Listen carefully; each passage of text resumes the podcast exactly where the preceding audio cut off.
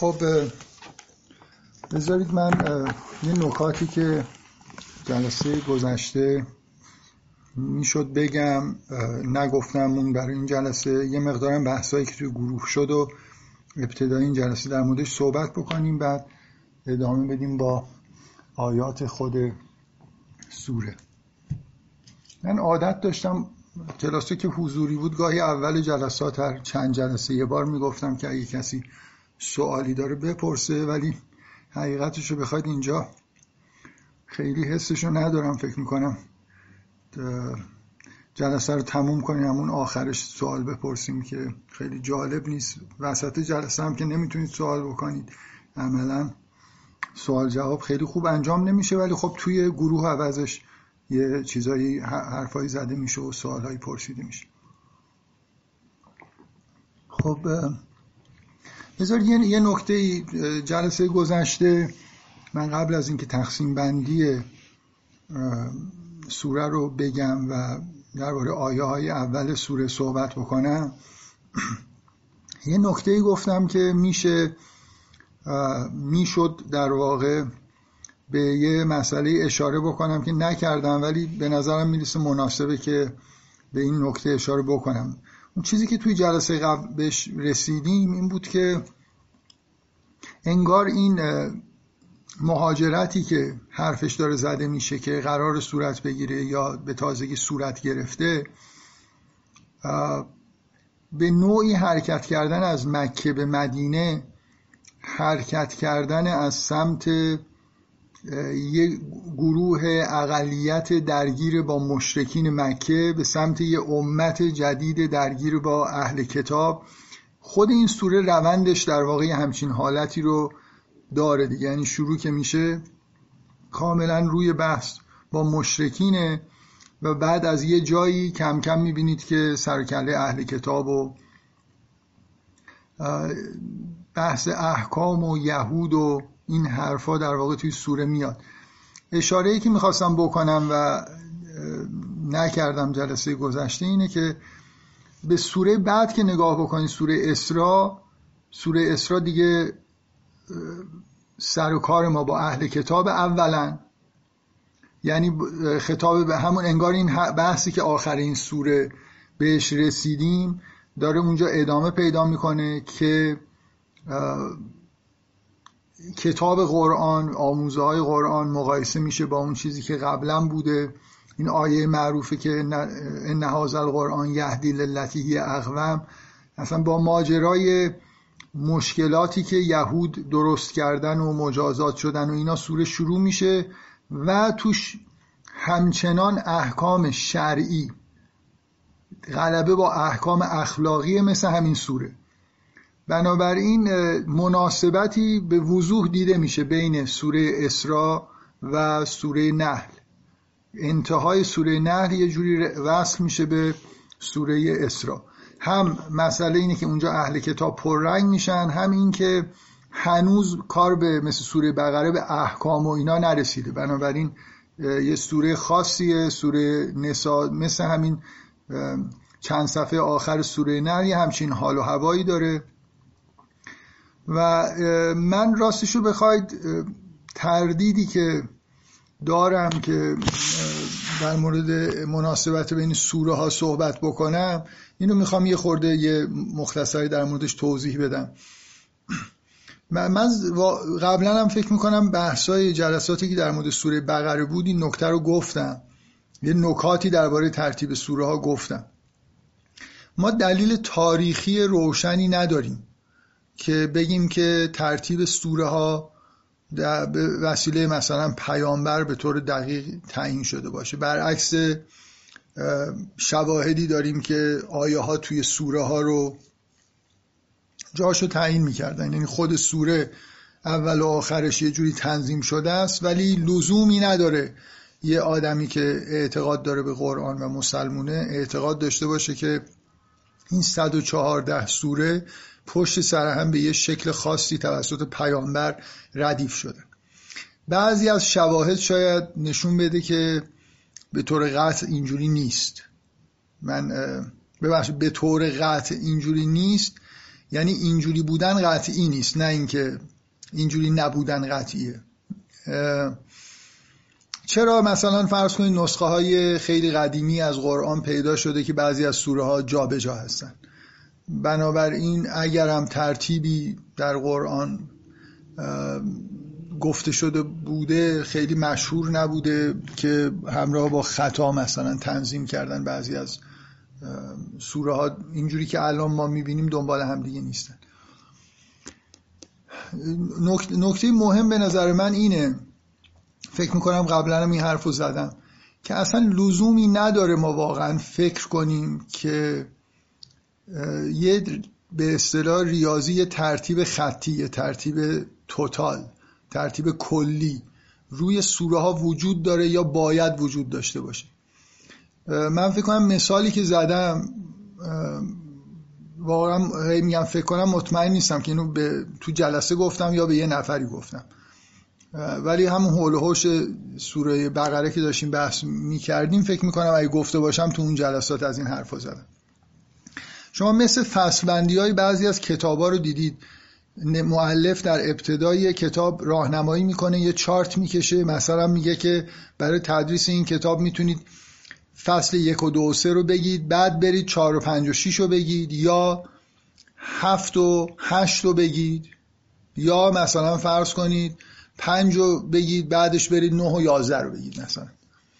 لزومی نداره همه فصلا پیش نیاز همدیگه باشن. ضرورت داشته باشه که حتما این باید بلا فاصله بعد از اون بیاد.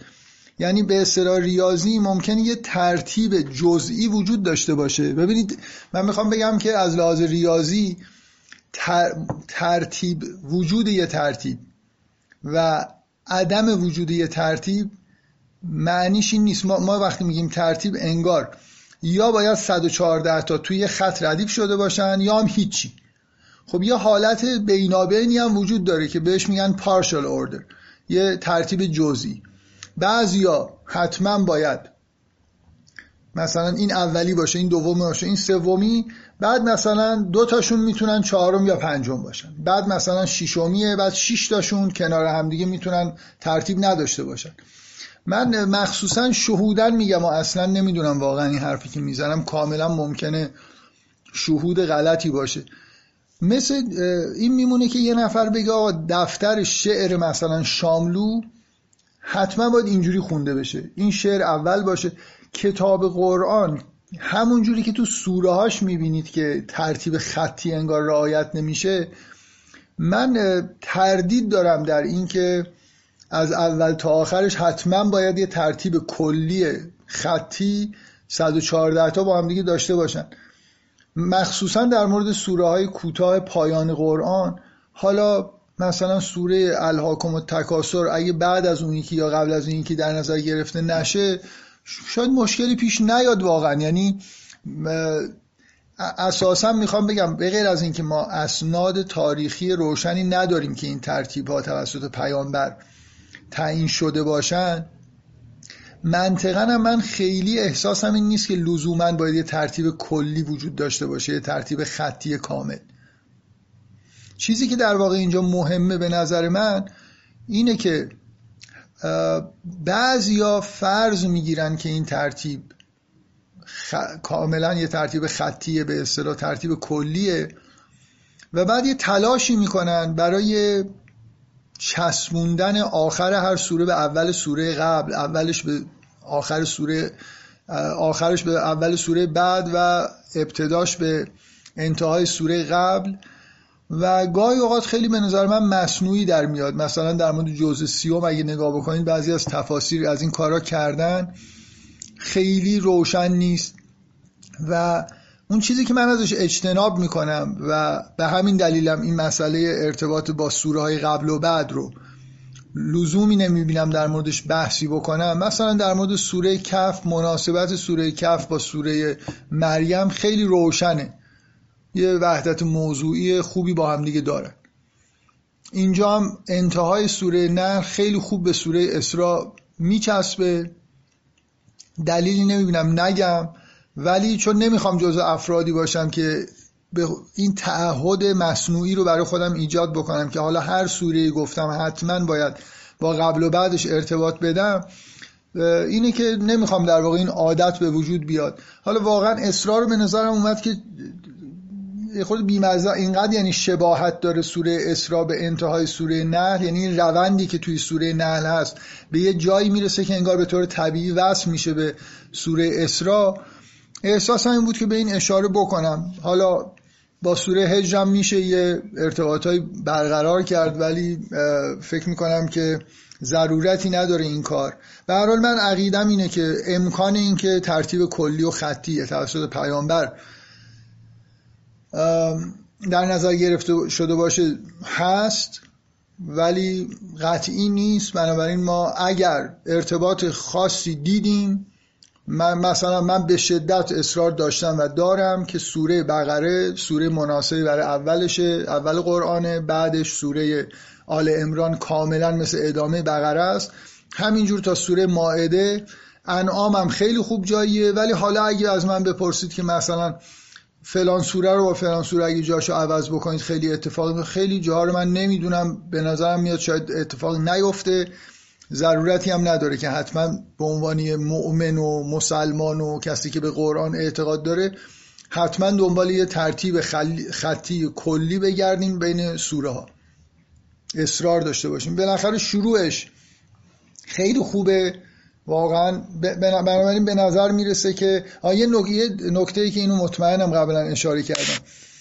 اینکه هیچ تر هیچ ملاک ظاهری روشنی وجود نداره یعنی نه ترتیب طوله نه ربطی به اسم داره نه ربط به الف لام داره. می‌دونید هیچ چیز مشخصی رو شما نمی‌تونید در نظر بگیرید که اینا مردم بر اساس اون مثلا اینا رو چیدن نه ترتیب نزول هیچی نیست. این یه مقدار به ذهن آدم میاره که بالاخره این از یه سنت احتمالا از طرف پیامبر یا افراد مثلا معصومین بالاخره آدمای معتبری که بعد از پیامبر بودن ترتیب از یه جایی اومده که خیلی برای ما روشن ظاهر باطنیه. یعنی به معنا مثلا ربط داره. از ظاهر شما هیچ ملاکی نمی‌تونید برای ترتیب سوره ها پیدا کنید. به هر حال نکته ای که می‌خواستم بگم همین بود که مناسبت سوره رو با سوره اسراء بگم که خب خیلی مناسبت ساده و خوبی داره. از اون طرف دلم می‌خواست اینو تثبیت بکنم که حداقل من اعتقاد خاصی ندارم به اینکه همه جا باید در مورد ربط سوره به قبل و بعدش بحث کرد. اگه چیزی دیدیم میگیم خوبه اگه نم خب می‌ذاریم شاید بعدا بقیه کشف کردن یا معلوم شد که بعضی از سوره ها حالت اختیاری مثلا داره ترتیبشون نکته دیگه که اینم اینو همینجوری یادم رفت یعنی تو یاد داشتم بود و نگفتم. اینه که شما این سوره رو که می‌خونید برای تقریبا در همه سوره های همچین پدیده ای رو مشاهده کردید و الان تو این سوره هم نمونه های روشنی ازش هست که من میل دارم. در واقع یه نکته ای دفعه قبل به ذهنم رسیده بود که اونو می‌خوام بگم. اینی که از لحاظ داخل خود سوره ها رو که نگاه می‌کنید از لحاظ ترتیب ارائه مطلب به هیچ وجه شبیه اون چیزی که ما بهش عادت داریم نیست و این در واقع باعث میشه که گاهی اوقات خوب نتونیم ارتباط برقرار بکنیم. یکی از چیزهایی که بارها دیدید اینه که مثلا یه مطلبی گفته میشه مثل یه پاراگراف. بعد توی پاراگراف بعد یه دفعه یه چیزی که مونده از پاراگراف قبل اینجا دوباره تکرار میشه. یا می‌خونید یه مقدار زیادی از سوره رو میرید جلو یه چیزی دوباره از اونجا مونده در لابلای یه سری آیات دیگه انگار بر میگردیم به همون مطلبی که قبلا داشت گفته می‌شد. یا از این مهمتر به نظر من جاهاییه که شما دارید یه مطلب رو می‌خونید احساس می‌کنید که خب خیلی منظم و مرتب. بله بسم الله الرحمن الرحیم. سوره نه شروع شده. حالا اولش یه خورده بذاریم کنار. بالاخره داریم درباره نعمتهای الهی صحبت می‌کنیم. و اینکه کسایی که شکرگزار نیستن. یه بلایی سرشون میاد بعد یه دفعه می‌رسیم آیه 42 وسط یه بحثی که یه خورده حالت فلسفی و کلی داره میگه که والذین هاجروا فی الله من بعد ما ظلمو انهم فی الدنیا حسنه. یه دفعه حرف از مهاجرت زده میشه. اصلا بحثی درباره مهاجرت نبود. این چجوری یه دفعه بعدم همین یه آیه است. دوباره یه جوری برمیگردیم انگار ادامه اون مطلبه. همین چیزا برای ذهن با عرض معذرت تنبل بعضی از مستشرقینی که با قاطعیت این چیزها رو می‌دیدن می‌گفتن خب اینا یه سری آیاتی بوده پراکنده همینجوری. نازل می شده بعدا هم همینجوری که مثل فله گذاشتن کنار همدیگه اصلا نظم و ترتیبی نداره. یه چیزی داره میگه بعد یه دفعه یه چیزی درباره مهاجرت میگه بعد یه دفعه فلان میگه. نظمشو در واقع خورد زحمت می‌خواست که از این عادتهای ذهنیمون جدا بشیم و نظم رو کشف بکنیم که همین در ظاهر خب بله دیگه با این نظم که ذهن ما عادت کرده که یه مطلب رو میگیم تموم کنیم. بریم سراغ مطلب بعد. بعد اونو دوباره اونو به یه جا انجام برسانیم. بعد بریم سراغ مطلب بعد که خیلی نظم خسته کننده ایه ولی خب ما بهش عادت کردیم که اینجوری باشه. من می‌خوام بگم یعنی الان شما شما چجوری باید برخورد بکنید؟ وقتی به اون آیه مهاجرت می‌رسید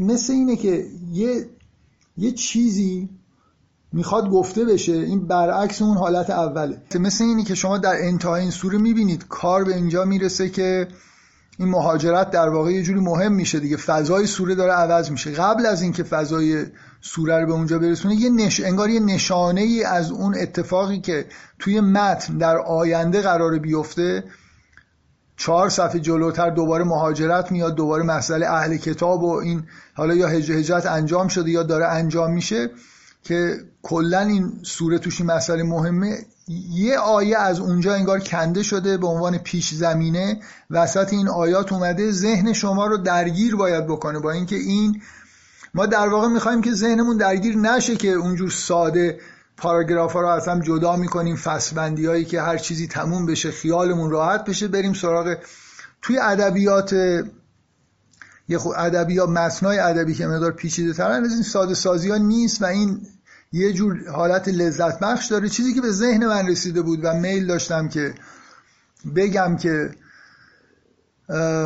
تو جلسه گذشته فراموش کردم بگم می‌خواستم اشاره بکنم به این نکته که این پاراگراف ها انگار در پاراگراف های بعد یه نماینده میفرستن ادامه پیدا می‌کنه حیاتشون یا اون چیزی که در آینده می‌خواد بیاد زودتر یه نشانه ازش ظاهر میشه. به ذهنم رسید که جهانی که ما توش زندگی می‌کنیم هم همینطوریه. یعنی شما کارهایی که در گذشته کردید یه دفعه یه نشانه هایی چند سال بعد از اثر اونا همچنان باقیه یه چیزی. همون موقع یه کاری دارید می‌کنید خیلی آثارش رو می‌بینید. گاهی اوقات اینجوریه که چند سال میگذرید دیگه اثری ازش نیست. ولی بعد یه دفعه مثلا یه برخوردی پیش میاد یه ماجرای پیش میاد و یه اثری از یه کاری که سالها قبل کردید نیکی کردید در دجله انداختید حالا در بیابان یه چیزی بهتون باز داده میشه و مخصوصا برعکسش روی این می‌خوام تاکید بکنم. جهان اینجوریه که اتفاقایی که در آینده می‌خواد بیفته یه نشانه هایی در زمان حال ظاهر میشه معمولا. حالا ممکنه اول تو رویاها ظاهر بشه بعدا به طور منطقی شما یه نشانه هایی ببینید که انگار مثلا یه اتفاق توی جامعه داره میفته یه چیزهایی یه پدیده قبل از اینکه کاملا ظهور بکنه انگار خودش رو به نوعی سعی می‌کنه که در زمان جلوتر به خود به شما نشون بده. نکته ای که می‌خواستم بگم اینه که ساختار کتاب قرآن هم انگار یه شباهتی به ساختار خلقت داره. یعنی اون مواجهه که ما با پدیده های جهان داریم اگر اینطوریه که آثارشون در بعد یه چیزایی گاهی ظاهر میشه مخصوصا این چیزی که می‌خواد بیاد قبلش خودش رو انگار یه جوری می‌خواد تحمیل بکنه. می‌خواد انگار بشکاف متن و اون قسمت بعدی خودش رو زودتر ظاهر بکنه این ساختارای اینجوری در قرآن همه جا تقریبا دیده میشه دیگه. یعنی یه مطلبی یه آیه میاد بعدا مطلب که داشته گفته میشه تموم میشه بعد میریم سراغ اون آیه‌ای که اونجا به شما یه زمینه ذهنی داده. فکر کنم اولین باری که به این نکته اشاره کردم سر این قسم داستان حضرت ابراهیم و لوط توی سوره انکبوت بود که وقتی داستان ابراهیم داره تموم میشه یه ذکری از لوط میاد. میگه که مثلا لوط بهش ایمان آورد بعد یه آیه میاد میگه خب ابراهیم اینجوری کرد و بهش فرزند دادیم و فلان و سعادتمند شد.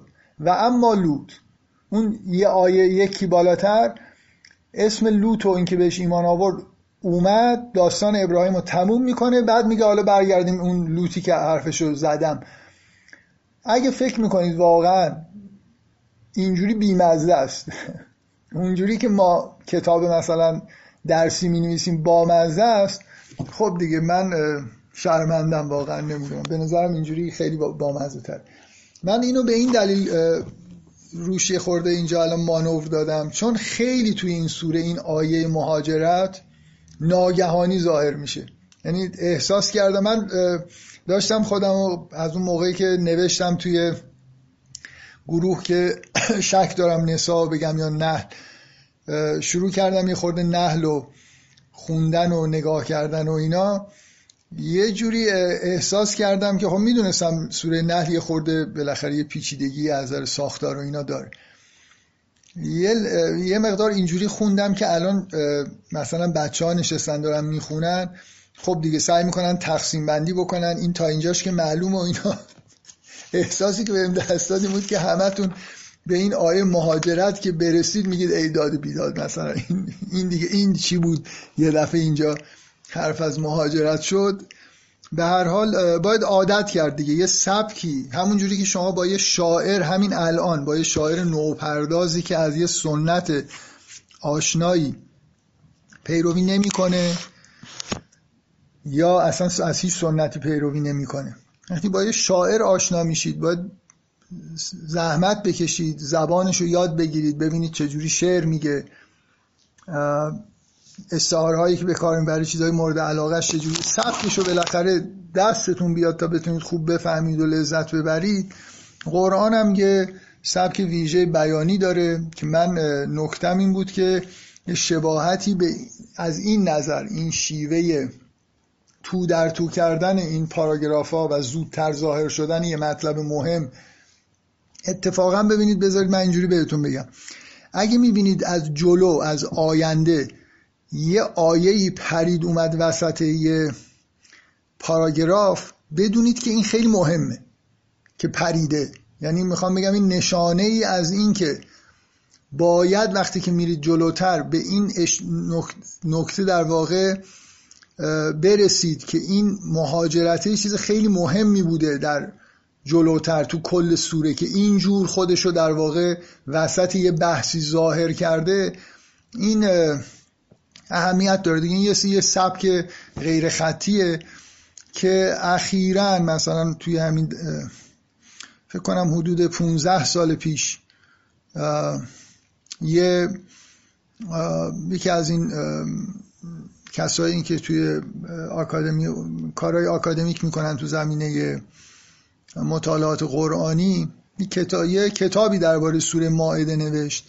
من قبل قبلا اصلا گفتم بذارید ارجاع بدم به حرفایی که قبلا زدم. این چیزی که بهش رتوریک سامی گفته میشه که حرفش اینه که اصلا نوع همین دیگه بحث کرده که مثلا توی متون سامی و قرآن هم تا حدودی منظورش از متون سامی بیشتر همین در واقع اثریه که بایبل و متون دینی روی فرهنگ حالا میگه رتوریک سامی انگار که این قوم اینو ابداع کردن بعدا کتابا بر اساس این رتوریک نوشته شده. فکر می‌کنم برعکس. به هر حال اون چیزی که در واقع مد نظرش هست اینه که حالتهای دایره واری هست. هی برمیگردیم مثلا به ابتدا. انتها به ابتدا وصل میشن بعد دوباره مثلا یه موضوعی شروع میشه. می‌خوام بگم در مورد این نکته که من دارم میگم بحثای علمی هم توی ده 15 سال اخیر شده. اسم براش گذاشتن این حرف این دو تا نکته ای که از جلسه گذشته باقی مونده بود. اما در مورد بحثایی که داخل گروه انجام شد که فکر می‌کنم بعضیاش بد نیست مستقیما ربط به حرفایی بود که تو جلسه زده شده بوده به سوره ارتباط داشت فکر می‌کنم بد نیست در مورد چند تاشون صحبت بشه. یه نکته ای درباره گاو و انعام به تو دو تا نکته در مورد انعام و گاو و اینا پرسیده شد و در موردش بحث شد که فکر می‌کنم بد نیست که بهشون یه اشاره بکنم. من این نکته ای گفتم درباره اعتقاد هندوها به درکی که از گاو دارن و یه چیز ستایش آمیزی که در گاو می‌بینن و اینو مثل یه در واقع انگار یه در حد پرستش مثلا گاو رو مقدس می‌دونن. به دلیل چی؟ اون حالتی که در گاو هست که موجود قدرتمندیه که در عین حال خودش رو وقف دیگران می‌کنه انگار با رضایت سواری میده بار می‌بره نمی‌دونم شیر خودش رو در اختیار مردم قرار میده. یه حسی از تواضع فوقالعاده به اضافه اینکه مفید بودن برای دیگران آرامش و صلح دوستی یه چیزی در گاو می‌بینن. من سعی کردم اینو توصیف بکنم و الانم اشاره می‌کنم که چرا در واقع دلیل اینکه این کارو کردم در واقع جلسه قبلم گفتم به خود متن سوره نحلی ارتباطی داشت. سوالی که مطرح شد این بود که انعام خب در جای دیگه از قرآن هم حرف از اینه که مثلا اولای که کل انعام بل هم ازد خب آره همین جوره واقعا. یعنی همین انعامی که یه چیزی اول این نکته ای که من من که با من هندو نیستم با هندوها موافق نیستم که گاو یه موجود ایدالیه که آدمیزاد بره خودشو مثل گاو بکنه. یه خورده می‌خواد اونجا یه افراطی وجود داره در مورد ستایش گاو. که می‌بینید که به افراد واقعا کشیده شده دیگه. از هر جوری نگاه بکنید بالاخره یه حالت افراطی هست. چیزی که من می‌خواستم بگم اینکه یه چیزی میف... همیشه ببینید این انحرافات و افراط و اینا یه هسته مرکزی قابل قبول از یه جایی شروع میشه که انگار یه حقیقتی رو دیدن. بعد دیگه خب اینو خیلی بزرگش می‌کنن و خیلی به اصطلاح چیزش می‌کنن. بولدش می‌کنن به بقیه جوانه بنگار دیگه براشون کم اهمیت میشه. این میشه مثلا ارزش اصلی و بعد شروع می‌کنن به اینکه حالا یه سنت و مکتبی برای خودشون هول یه حقیقت مرکزی که زیادی در واقع بولد شده خیلی چیزهای مهمی دیگه در نظر گرفته نشده. من از اعتقاد هندوها استفاده کردم که این حالت گاو رو که خیلی جالبه برای شما توصیف بکنم. علتش هم واقعا شاید علت اینکه چرا خودم نگفتم و از زبان هندوها گفتم برای خاطر این بود که من خودم در مسافرتی که به هندوستان داشتم اینو حس کردم. یعنی از حضور اونجا مثل اینکه برام چیز شد دیگه. برام یه جوری این ملموس شد که اینا برای چی همینجوری شما میشنوید که اینا گاو براشون مقدسه. خب دیوانن که گاو براشون مقدسه. خب یه چیزی در گاو دیدن. من اون چیز رو اونجا دیدم. هم توی یکی از معابدشون واقعا یه باری که از این مجسمه های گاو تو چشم من نگاه کرد. من یه حس عجیبی بهم دست داد و یکی هم توی بازار بذارین داستان بازار دهلی رو براتون تعریف بکنم. رفته بودم تو بازار مثلا همینجوری روز فکر کنم روز آخری بود که دهلی بودم دیگه باید مثلا برمیگشتم دیگه برمیگشتم مدرس از مدرس بلیت داشتم برای اینکه برگردم ایران. داشتم فکر کنید همینجور راه می‌رفتم و اینا یه جایی وایستادم یه مغازه رو داشتم از بیرون نگاه می‌کردم. یه دفعه برگشتم دیدم اون وره. مثلا بازار فکر کنید عرض این خیابونی که دارم حرفشو می‌زنم 4 5 متر بیشتر نبود. اون ور کنار دیوار یه گاو وایستاده بود یه گاو سفید که یه گاری بهش بسته بودن. باور کنید اندازه دیوار بود. یعنی من تو عمرم یه همچین نه اینکه همچین گاوی ندیده بودم. نمی‌دونستم یه همچین گاوی هم وجود داره. ستون فقراتش از قد من بیشتر بود. یعنی فکر می‌کنم دو متر. شاید ارتفاع ستون فقراتش بود. حالا کله و شاخش ایناش هم که میذاشتید. بعدم هم خیلی بلند هم خیلی طویل یه گاو سفید که با اطمینان می‌شد گفت که این جمعیتی که همینجور توی بازار دارن وول می‌زنن این اگه با این شاخاش الان یه تکونی به گردن خودش بده این شاخش بگیره به این مردم ده تا رو همونجا آشولاش کرده. یعنی قدرت و توانایی و عظمتی توی جسه این گاو بود.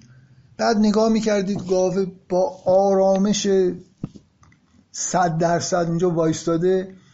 یه پیرمرد پیزوری یه متر مثلا نیمی چل کیلویی یه عرابه گاری بهش وصل کرده بار زده. و گاوه منتظره که این یه مثلا یکی بهش بزنه یه هینی بکنه و را بیفته بره. اینکه یه موجود به این عظمت با آرامش بدون کوچکترین حسی از مثلا پرخاش و جنگ طلبی و با آرامش و صلح دوستی کامل اونجا وایستاده خیرش به همه داره می‌رسه. یه می‌خوام بگم این هندیا گاواشون این گاوا رو دیده بودن همچین احساسایی بهشون در ما گاوامون خورده کوچیکه خیلی شاید این حسه بهمون دست نمیده. من اونجا این گاوه رو که دیدم واقعا این که یه همچین موجودی با این عظمت و قدرت اینقدر رام و حسی که هندوها دارن اینه که انگار از اینکه داره فایده میرسونه به دیگران از قدرت خودش برای دیگران داره استفاده می‌کنه انگار خودشو وقف دیگران می‌کنه به راحتی شیر خودشون رو مثلا گاوا در اختیار ما قرار میدن و این حالتی که توی گاو هست براشون یه حالت مقدسی داره که انگار می‌تونه الگوی انسان ها باشه. خب این درک درستیه. یه جنبه از در واقع این حیوانه که می‌تونه آدم ازش حتی درس اخلاقی بگیره. یکی از دوستانم توی گروه حرف از اخلاق خوب حیوانات و گاو و اینا یه کتابی هم فرستادم من نگاه نکردم. فکر کنم فقط جلدش رو فرستاده بودن. به هر حال از حیوانات قطعا میشه یه درسایی گرفته این درسی که ما می‌تونیم از گاو بگیریم یه همچین حسی در وجود گاو هست. خب این احساس اگزیجره شده خالص شده یه چیزی و بولد شدهش توسط هندواست که درست نیست. چون انسان قرار نیست گاو باشه برای خاطر اینکه گاو از در قدرت شناخت و درک مثلا جهان و اینا خیلی عقب افتاده است. می‌دونید یعنی می‌خوام بگم این نکته ای که یکی از دوستان تذکر داد نکته بجاییه در انعام در عین حال این خوبیایی که دارن و ازشون تو قرآن یه ستایش هایی شاید میشه به عنوان نعمت ازشون یاد میشه از ارتباطشون با انسانی به عنوان نکته مثبت در واقع یاد میشه. از اون ور یه جایی هم وقتی می‌خواد بگه که شما از در شناختی در حد صفر هستید مثلا میگه که اولایک کل انعام بل هم ازل. انعام از در شناختی خیلی در سطح پایینی قرار دارن. ما قرار نیست تبدیل به گاو بشیم. ولی از هر حیوانی در هر حیوانی ممکنه یه صفات بسیار جالب مثبتی وجود داشته باشی که خوب اونا رو اخذ بکنیم. از حیوانات میشه یه چیزایی یاد گرفت. از ایرانی ها اگه برن از مورچه ها مثلا همکاری و زندگی گروهی یاد بگیرن خیلی خوبه. خیلی پیشرفت می‌کنن. اگه مثلا از پلنگ هم میشه یه چیزای جالبی یا پلنگ خیلی حیوان جالبیه. بریم ازش یه چیزایی یاد بگیریم. ولی نه ما قرار پلنگ بشیم نه قرار مورچه بشیم نه قرار اینا رو ستایش کنیم بپرستیم. بنابراین حیوانات از جمله انعام یه نکته خیلی جالب چه, چه چیز خیلی جالب هست؟ همون چیزی که تو این سوره علت که من اشاره کردم به این سوره رفت داشت این بود که وقتی که میگه که خلق الانسان من نطفت فعضا و خسیم و مبین حالت مخاسمه و دشمنی انگار ضدش توی انعامه که حالت خس خسمانه ندارن. رامن اهلی شدن اینکه موجوداتی هستن که به راحتی میشه ازشون استفاده کرد خودشون رو در اختیار دیگران قرار میدن. اسب با اون قدرتش انگار لذت می‌بره که به سوارکار خودش سواری بده. اگه روز اول خوشش نمیاد ولی وقتی که واقعا این هماهنگی که بین اسب و سوارش پیش میاد اسب خیلی زود متوجه میشه که با سوارش می‌تونه یه کارایی بکنه که خودش به تنهایی نمی‌تونه بکنه. خسمانه دیگه به سوارکار خودش سواری نمیده. بالاخره در انعام یه ویژگی مثبت هست. ویژگی منفیشون هم اینه که از نظر شناختی چیزن دیگه خیلی نسبت به خیلی از حیوانات کم هوشترن اگه به طور مشخص گوسفند فکر می‌کنم رکورد کم هوشی رو در بین حیوانات و در چهار پایان داره که خیلی خنگبازی زیاد در میاره. ما خیلی چیزیم خیلی در زبان فارسی این استفاده یک از کلم، کلمه ها می‌کنیم مثل خر و گاو و نمی‌دونم اینا خیلی بد انتخاب کردیم. می‌خوایم به یه نفر بگیم خنگه میگیم خره در حالی که خر خیلی از همه باهوشتره میگیم طرف مثل خر کار می‌کنه در حالی که خر اصلا کار نمی‌کنه. تنبلترین و چیزترین به بیشترین مقاومت رو در مقابل کار کردن خره از خودش نشون میده. گوسفنده که خیلی خره. و مثلا چه می‌دونم اسب و گاون که خیلی کار می‌کنن. ما خیلی این اصطلاحات زبان انگلیسی جای دیگه نگاه کنید هیچ کدوم مثل ما استفاده نمی‌کنن. ما خیلی روانشناسی حیواناتمون اجدادمون ضعیف بوده این اصطلاحات رو خیلی بد وضع کردن. بگذاریم. این نکته ای که درباره انعام و اینکه آیا چقدر در واقع قابل ستایشن؟ در حد خودشون همه حیوانات قابل ستایشن. من یه نکته حیوانات همونجوری که تو رویاهای ما ظاهر میشن هر کدومشون انگار یه صفاتی درشون حالت برجسته داره. یعنی صفاتی که انسان می‌تونه داشته باشه. صفاتی که انسان می‌تونه داشته باشه اینا انگار در انسان همه حالتهای نامتناهی می‌تونه پیدا بکنه ولی متناهیش توی همه حیوانات پخش شده. مثل من حالا به یادم نیست این اصطلاح هیچ وقت توی کلاس به کار بردم یا نه ولی حالا توی مکالمه هم گفتم که حیوانات مثل پروژکشنه مثل یه فضای بینهایت بودی یه نقطه درش در نظر بگیرید بعد روی مختصات مختلف اینو روی محورهای مختلف مختصاتش رو پیدا بکنید. رو هر محوری یه چیز داره. یه مقدار متناهی مثلا میفته. تعداد محورها ممکنه نامتناهی باشه. خود اون صفت در انسان می‌تونه به سمت بینهایت بره. گاو یه ویژگی داره. این اینا به همین ویژگی های خاصی که دارن توی چیزم به کار رویاها ظاهر میشن. بالاخره از حیوانات و اگه بهشون دقت بکنید خیلی چیزا می‌تونیم یاد بگیریم. هیچ کدوم هم قابل پرستش نیستن. ما همچنان نسبت به حیوانات که حیواناتی که در زمین زندگی می‌کنیم اشرف مخ اگه خیلی خودمونو دیگه از آسمان و زمین و کل جهان و افلاک و فلان و اینا نخوایم بالاتر بدونیم ولی طبق اعتقادی که در قرآن به ما چیزی که آموزش میده قرآن اینه که اینایی که توی زمین خلق شدن این حیوانات یه جوری انگار پیش درآمد وجود انسانن برای انسانن و تابع انگار هستی انسان هستن و ما اشرف این مخلوقات روی زمین هستیم نه روی هوا. هوا هم پرنده هم حسابن تا جو و اینا هم جزو زمین حساب میشه. خب.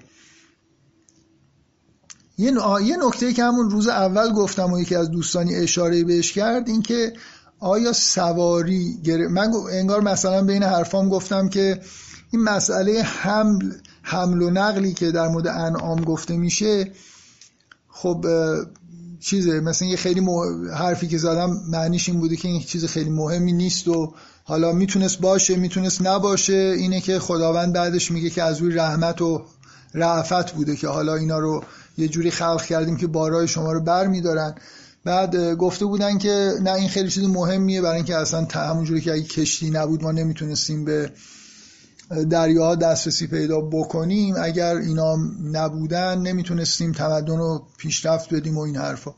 خب منم حرفم اینه که مهمه و خیلی مهم نیست. یعنی مهمه برای خاطر اینکه می‌بینید قرآن داره بهش اشاره می‌کنه دیگه. بالاخره چیز مهمیه که اگه اصلا مهم نبود که قرآن به عنوان نعمت نمی‌گفت. خیلی مهم نیست برای اینکه همه جا توی قرآن وقتی این همه به انعام و نعمت انعام اشاره میشه همه جا به این مسئله اشاره نمیشه. یه دو سه جا مثلا اون چیزی که خیلی مهمه اینه که مجوز به شما دادیم که انعامو بخورید من منظورم از مهم مهم نبودم و نمی‌دونم این کلمه رو به کار بردم اون روز یا نه. اینکه حیاتی خوردن و نخوردن و بعضی از استفاده هایی که ما از انعام می‌کنیم جنبه ادامه حیات داره. ما احتیاج به غذا داریم گوشت این انعام مثلا از نظر رشد بدن ما خیلی می‌تونه مفید باشه خیلی مهمه. خب این حیاتی بودن یعنی یه چیزی ربطی به حیات ما داره. یه بار اینکه تسهیلاتی فراهم میشه که ما زندگی خودمون رو راحتتر ادامه بدیم. من استنادم در واقع به خود قرآنه که شما اگه مثلا فرض کنید مجوز اینکه انعام رزق ما باشن بتونیم بخوریمشون در حدی مهمه که ما میگه که بیایید حج برای اینکه شکرگزار این نعمت باشید که اجازه دادیم از انعام بخورید مثلا ما رزقکم من الانعام. این نعمت در این حد بزرگه که ما براش مثلا یه چیز انجام میدیم یه مناسکی انجام میدیم. برای حمل و نقل مناسک نداریم. مهمه چون اشاره شده مهم نیست چون همه جا نیومده یعنی جزء فرعیات حساب میشه. و من از این جهت اینو اشاره کردم که بعدش میگه ان ربکم لرعوف و رحیم خدا مثل اینکه از اون مهربانی و رعفت حالا بارو می‌تونستید رو دوش خودتون بذارید. کم کم هم یه آدمایی پیدا می‌شدن اینقدر بار میبردن. یه نسل باربر قوی تر از اونی که الان مثلا ما هستیم. الان رکورد وزن برداری هم احتمالا خیلی بالاتر بود اگه انعام نبودن. در حال به مشقت میافتادیم به شق الانفس این کار رو انجام می‌دادیم و خداوند اینو نخواسته. بنابراین خب خیلی مهمه به قول شما در گسترش تمدن بشری اینکه بتونیم توی زمین جابجا جا بشیم خیلی در واقع این وجود انعام اسب مخصوصا اسب می‌دونید در تاریخ رام شدنش خیلی اهمیت داشتی بذارید من در مورد اهمیت انعام باز یه چیزی یادم رفت بگم. یه کتابی هست اسمش الان یادم نیست ولی درباره کلا درباره گاوه. یه کتابی هست یه نظریه پرداز اگه اشتباه نکنم آمریکاییه. ببخشید داره به اینکه به خودم فشار بیارم یادم بیفته پیدا می‌کنم انشالله تو گروه مشخصات کتاب می‌ذارم. حرفش اینه که همیشه گفته میشه که مثلا مهمترین نقطه عطف تاریخ بشر نمی‌دونم کشف آتش یا اختراع خط و اینا این توی این حرفش اینه که مهمترین اتفاق تاریخ بشر رام کردن چارپایان و استفاده از گاو و ایناست. یعنی به سراحت اینو میگه که این بزرگترین اتفاقی بوده که تو تاریخ بشر افتاده که هم... که انعام در واقع در اختیار بشر قرار گرفتن.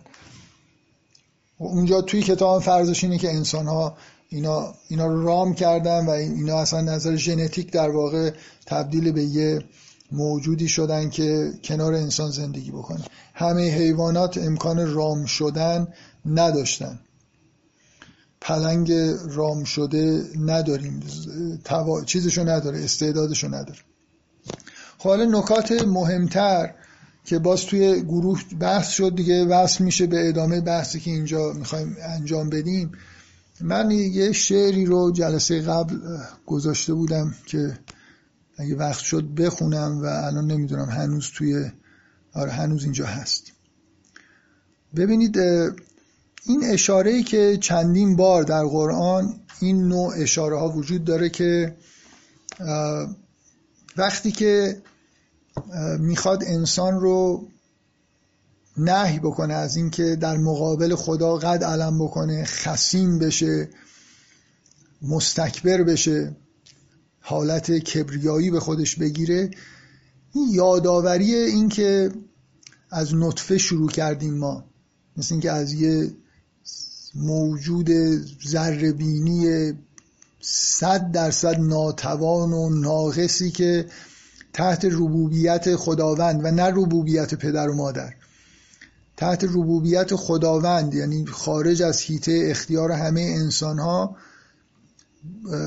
رشد کردیم حالتهای جنینی رو طی کردیم تا اینکه به دنیا اومدیم تازه حالا پدر و مادر نقشی در ربوبیت ما پیدا کردن.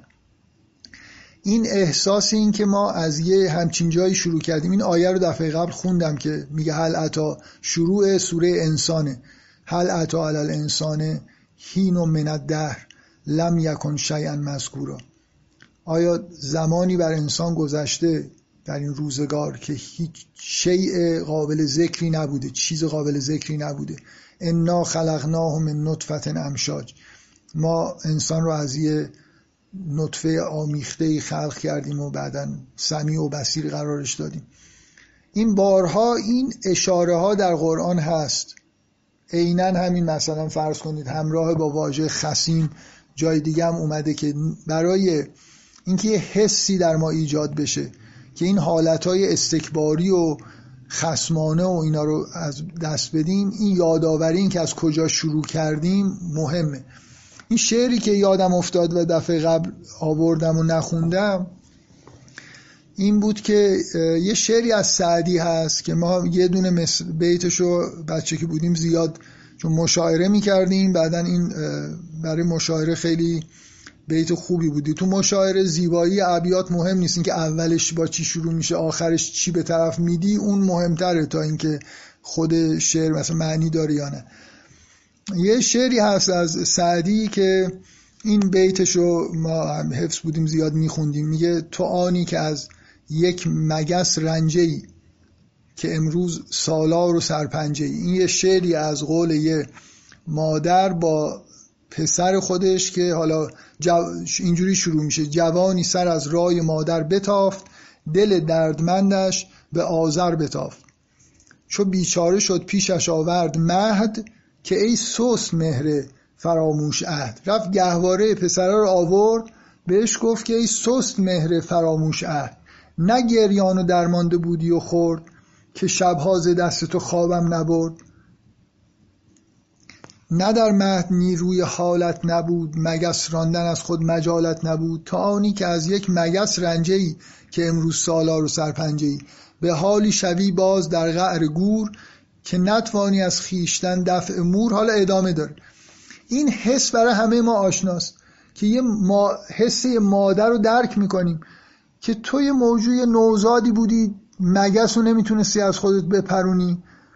این همه مثلا کار برات انجام دادن پدر و مادرت. حالا بزرگ شدی برای خودت مثلا شاخشونه می‌کشی شاید یه پسری مثلا فرض کنید مادر خودش رو کتک هم بزن اگه پسری مادر جلوی مادر خودش وایسته به اصطلاح خیر سری بکنه مادر همیشه اینو تو گهواره می‌بینه که بابا تو یادت رفته که یه همچین موجودی بودی ازت مراقبت شده به اینجا رسیدی.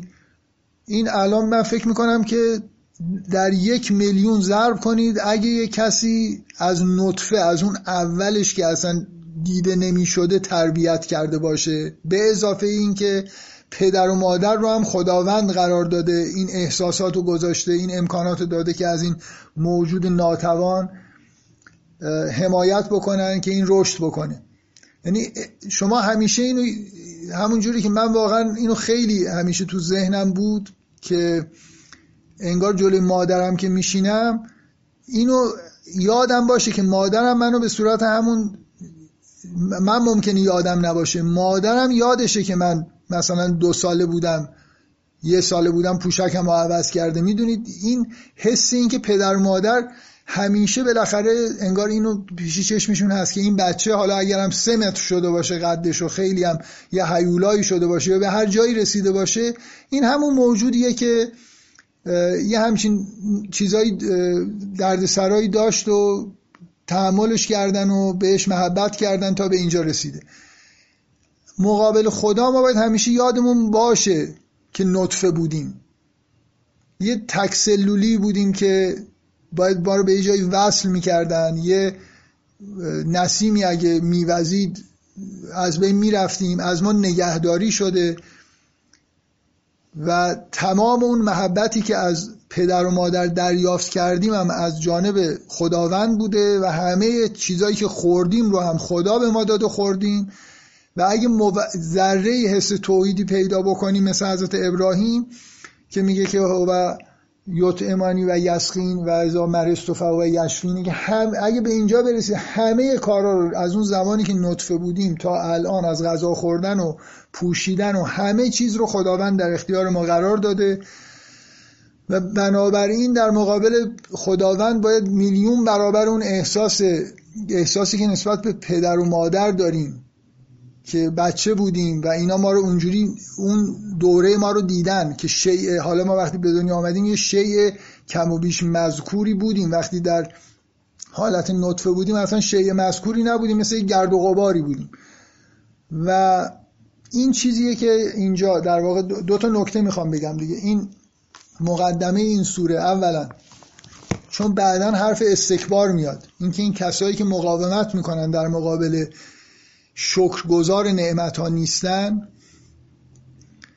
این ریشش توی استکباره و اون چیزی که در طول این سوره میاد حرفهایی که از اینا نقل میشه که حالت خسمانه داره ازشون می‌پرسن که مازا انزل ربکم؟ قالو اساطیر الاولین مسخره می‌کنن میگن که این مثلا نمی‌دونم یه اعجمی بهش داره اینا رو میگه. این حالت مخاسمه ای که وجود داره مجادله ای که از طرف مشرکین و حالا بعدها اهل کتاب وجود داره در مقابل حق این ارجاع به اینکه شما رو از نطفه خلق کردیم و حالا خسیم مبین هستید یه مقدمه برای اینکه این چیزها رو ما توی این سوره ببینیم و اون از نطفه خلق کردن با این خسیم مبین بودن اون تضاد آشکاری که باید باشه بهش دقت بکنیم و داره و بعد ارجاع به انعام هم این چیزو داره دیگه. در واقع انعام اون صفت ویژهشون اینه که خسیم نیستن و رامنو میشه ازشون استفاده کرد. این در واقع نکته بود که من جلسه قبل تا حدودی در موردش صحبت کردم. حالا یه خورده تکمیل کردم این شعرم براتون خوندم که خود شعر از خاطرات دوران کودکی من و مشاعره و این حرف که همیشه تو ذهنم هست. این چهار پنج آیه بذارید دیگه این نعمت ها رو در موردش صحبت بکنیم. و اولین چیزی که گفت بذارید اول به یه نکته اشاره بکنم که توی این مجموع نعمت هایی که اینجا گفته میشه که از آیه پنج شروع میشه مثلا تا آیه 18 ادامه پیدا می‌کنه یه حالت رفت و برگشتی بین زمین و آسمان هست که جالبه. یعنی اول مثلا شما انعام رو می‌بینید بعد میرید آسمان مثلا ابرا رو می‌بینید که ازشون بارون میاد دوباره روی زمین که آب جاری میشه درخت ها حالا بعد در مرحله بعد نباتات رو می‌بینید که روی زمین گسترش پیدا کردن. بعد دوباره میریم به آسمان. سخر لکم اللیل و النهار و الشمس و القمر و نجوم همینجور دور میشیم و نجوم و مسخراتون به امره.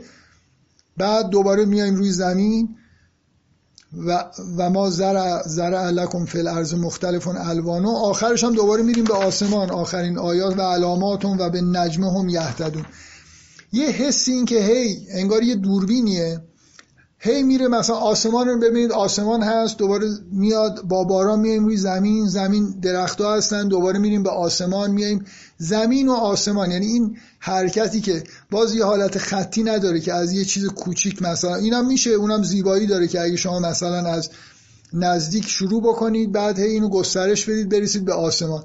اینجوری تعریف کردم مثل اینی که همه جا رو نگاه این ور رو نگاه کن دوباره اون ور رو نگاه کن بالا رو نگاه کن پایین و همه جایی مثلا یه رفت و برگشتی وجود داره که هر جا رو نگاه کنید نعمته. این به این دقت بکنید که اینجا لاغر تو این سوره به وضوح این حالتی که از یه چیزی که جلوی چشممون تو زمینه یاد می‌کنه میریم دوباره به آسمان با باران میایم زمین درختها رو می‌بینیم دوباره میریم تو آسمان شب و روز و ستاره رو می‌بینیم میایم روی زمین رنگ هایی که روی زمین پراکنده شدن رو می‌بینیم. آخرش هم بالاخره حرف از این میشه که با استفاده از نجوم راه خودمون رو پیدا می‌کنیم. یه نکته خاص اون یه آیه که یه دفعه قطع می‌کنه این نعمت ها رو که من دفعه قبل در موردش یه صحبتی کردم بهش اشاره کردم که از همین نوع آیاتیه که مثلا فرض کنید انگار ادامه آیه دومه. میگه و یونزل الملائکت به روح اینکه یه هدایتی از طرف خداوند یه هدایت تشریعی از طرف خداوند وجود داره. اولین سری نعمت رو که میگه یه بار دیگه یه آیه ظاهر میشه که انگار مربوط به اون ماجراست. میگه که و, الله قصد و سبیل و منها جائر. خداوندی که راه رو نشون میده و بعضی از این راه ها انحرافی هستن. ولو شاء لهداکم اجمعین. این تم ولو شاء لهداکم اجمعین هم جزو این تمایی که تو این سوره دقت بکنید که بهش وزن قابل توجهی داده شده. خب بذارید در مورد انعام حالا می‌خوام این بخونیم دیگه؟ این قسمت مربوط به نعمت ها رو بخونیم یه چند تا نکته مثلا. نمی‌خوام خیلی معمولا که وارد جزئیات نمیشم ولی یه چند تا نکته به نظرم میاد بد نیست در موردش صحبت بشه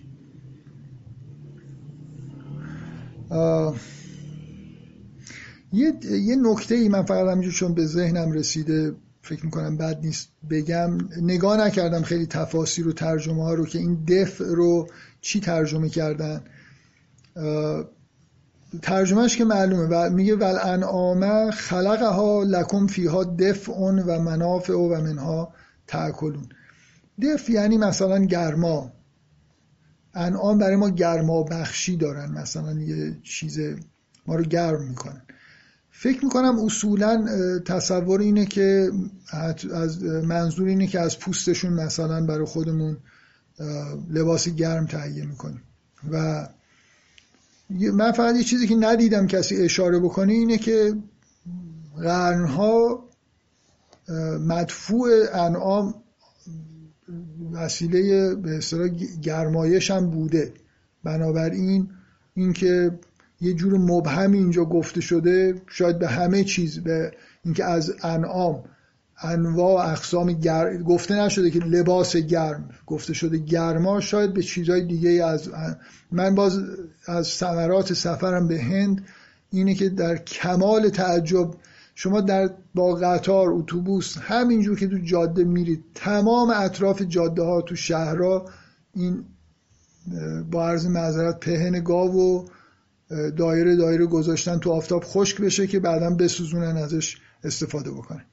هنوز یعنی هندوستان که موشک هوا می‌کنه ولی خیلی وابسته است از نظر فکر می‌کنم اینقدر به گاو علاقه مندن که خب خوششون هم میاد دیگه. یه جور حالت چیزم داره. مثل سنت حسنه بینشون هست که از همه چیز گاو به غیر از گوشتش استفاده بکنن. از جمله این خیلی متداول اونجا که این کار می‌کنن.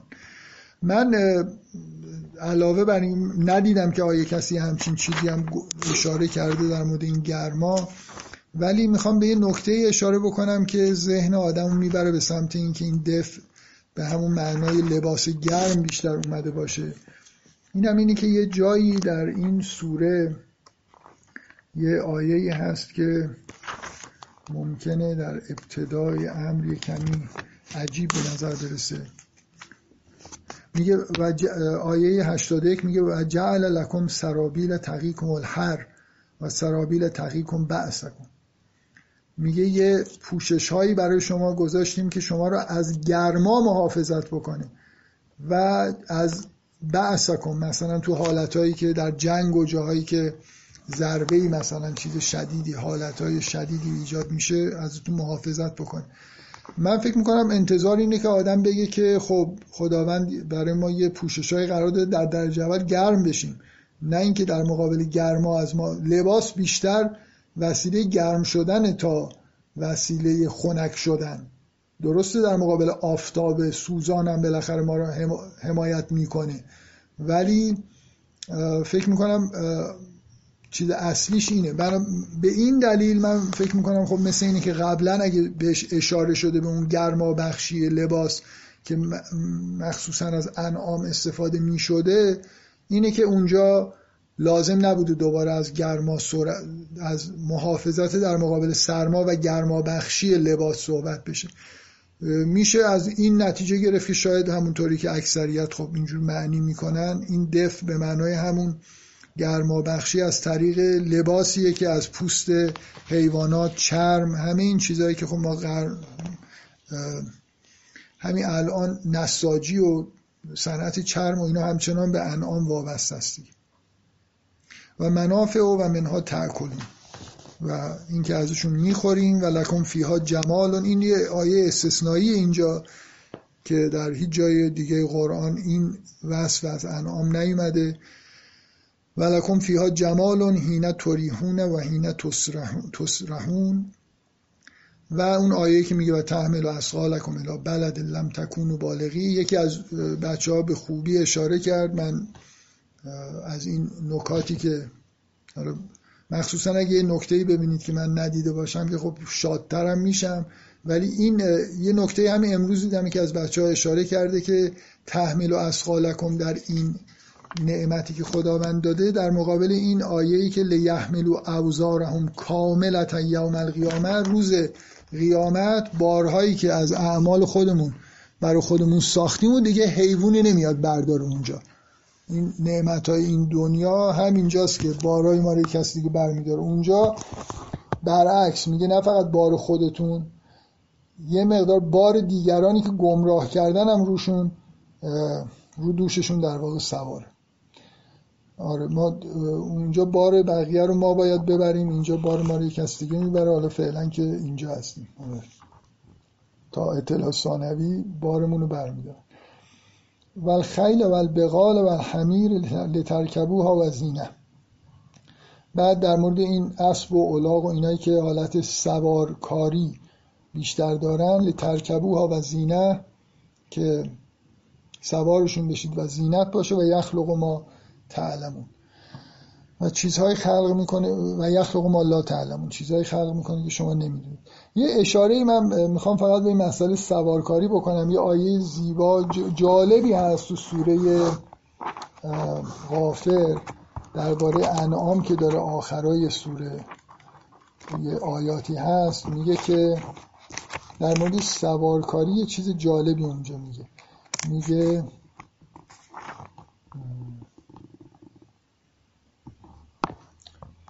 حالا من الان پیدا نمی کنم دقیقا اگه کسی پیدا کرد بعدم می‌تونه بنویسه شماره آیه رو.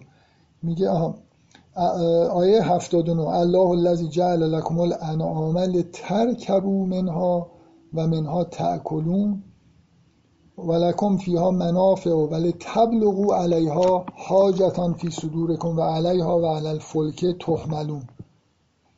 مثل اینکه این سوارکاری حمل شدن بر من سوارکار نیستم و به این دلیل برام جالبه و کنجکاوی برانگیزه که یعنی چی؟ حاجتا فی صدورکم مثل اینکه این سوارکاری از نظر معنوی هم یه چیزی حس خوبی به آدما می‌داد و میده که یه چیزی انگار در درونشون ارضا میشه. من از دوستان سوارکاری کسی اینجا سوارکاری کرده تو گروه بیاد توضیح بده که این آیه من همینجوری همیشه تو ذهنم هست بالاخره که این به نظر میاد مربوط به سوارکاریه. برای اینکه بعدش میگه و علیها و علی الفلک تهملون. این اینکه می‌تونیم سوارشون بشیم و ما رو حمله می‌کنن یه چیزی حاجتا فی صدورکم یه چیزی انگار حاجت درونی رو برآورده می‌کنه غیر از اینکه ما رو حمل بکنن. در حال شروع این نعمت هایی که تو این سوره داره بهشون اشاره میشه از چهار پایان از گاو و گوسفند و بز و این چیزها مثلا از انعام شروع می‌کنه بعد به اینایی که سوارشون میشیم می‌رسه و یه چهار پنج تا آیه که من نکاتی که در موردش یادداشت کرده بودم همینایی بود که گفتم. یعنی حالا وارد جزئیات که هیچ وقت قرار نیست خیلی بشه. بعد میریم به آسمان و هو الذی انزل من السماء ما لکم من منها شراب و منها شجر فیه تسیمون. از آسمان آبی نازل میشه که شراب می‌خوریم ازش و درختان بهش درختان سیراب میشن. یوم به تو لکم به زرع و زیتون و نخیل و اعناب و باش زراعت می‌کنیم گندم و مثلا زیتون و نخیل و اعناب اینا چیزاییه که اسم می‌بره که از درخت های مختلفی که رشد می‌کنن و من کل سمرات این کل سمرات دوباره توی اون آیه‌ای که در مورد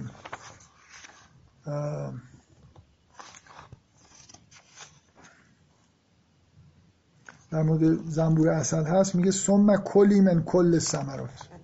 یه لفظ تکراری اینجا بین این آیه و اون آیه وجود داره. بارون میاد ثمرات متنوعی در واقع ایجاد میشه که بعدا می‌بینیم که زنبور, زنبور اصل از همین چیزهایی که از آب بارون اینا رشد کرده بودن می‌خوره و بعد اصل به ما میده. ان فی ذالک لآیه لقوم یتفکرون. و سخر لکم اللیل و النهار و الشمس و القمر. بعد حرف از اینی که روز و شب و خورشید و ماه و نجوم و مسخراتون به امره و ستارگان مسخر به مسخراتون به امره دوباره این واژه امر و تسخیر اینجا روش تاکید میشه. اینا مثل اینکه چیزهایی که خلق شدن با همون نرم افزاری که خداوند براشون ترتیب داده که چجوری حرکت بکنن و یه نظمی در واقع به وجود اومده اینا مسخرن دیگه. مسخرن و ما ازشون از گفته نمیشه اینا برای شما خلق شدن ولی اینا در برای ما مسخر شدن. مسخر در امر خداوند هستن و ما ازشون استفاده می‌کنیم. این فی ذالک لآیات لقوم یعقلون ما زرع لکم فی الارض. خب یه, یه نکته ای که آقای توی نظم قرآن آقای عبدالعلی بازرگان نگاه بکنی یه صفحه این نعمت ها رو جدا جدا نوشته و یه نکات جالبی رو اونجا توش سعی کرده نشون بده.